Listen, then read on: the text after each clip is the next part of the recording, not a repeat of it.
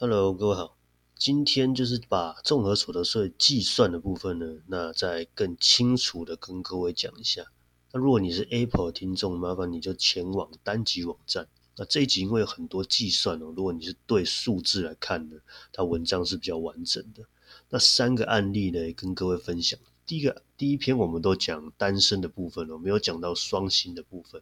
那三三个部分来跟各位讲一下。那第一个案例呢，它是双薪家庭。哦、他有抚养一个七十岁的一个亲属，那先算先知道我们的收入总额是纳税一轮，他的薪资收入是九十万，配偶呢他的薪资收入是十二万，加总起来是一百零二万，这是他们所有这个家庭的收入。那另外我们第一个步骤要先走综合所得税总额的部分，所以我们是一百零二万去扣掉那个本人的薪资，特别扣除了二十万。那另外一个不是扣二十哦，他是要扣，因为本那个配偶的部分他只有赚十二万了，所以他只能扣十二万，所以全部我们扣出来的数字是七十万元哦。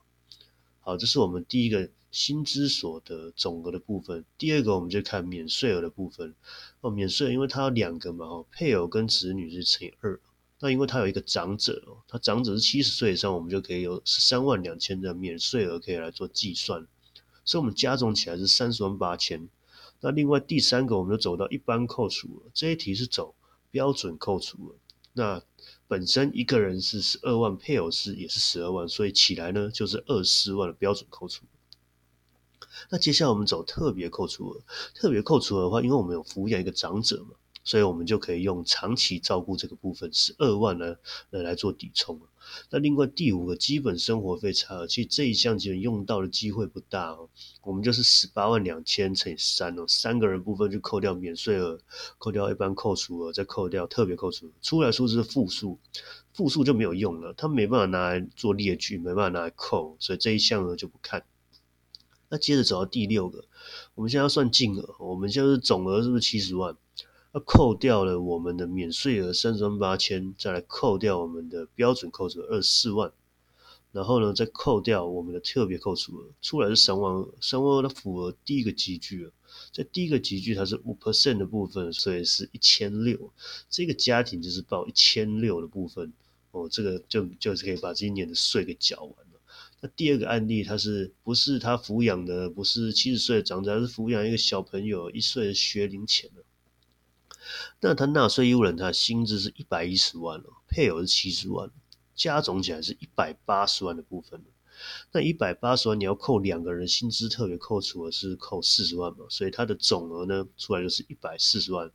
那免税额呢，小孩子也包含在内，所以是八万八去乘以三，所以二十六万四千了。那再来就是一般扣除，因为他他有大于二十四万这个数字，所以他就用列举，那列举出来还有二十六万可以做使用。那再来就是说，你的人身保险费哦，一个人是两万四哦，你缴多也没用，就再付起一下。跟你的房贷利息部分哦，那你不能超过三十万了，最多它这里是十万了，所以是可以使用。那接下来我们走特别扣除了，它是学龄前嘛，小朋友一个可以报十二万，所以我们加总在里面。那基本生活费差，就像我前面讲的，使用的几率不大，那我们计算一下，那十八万两千乘以三，扣掉免税额，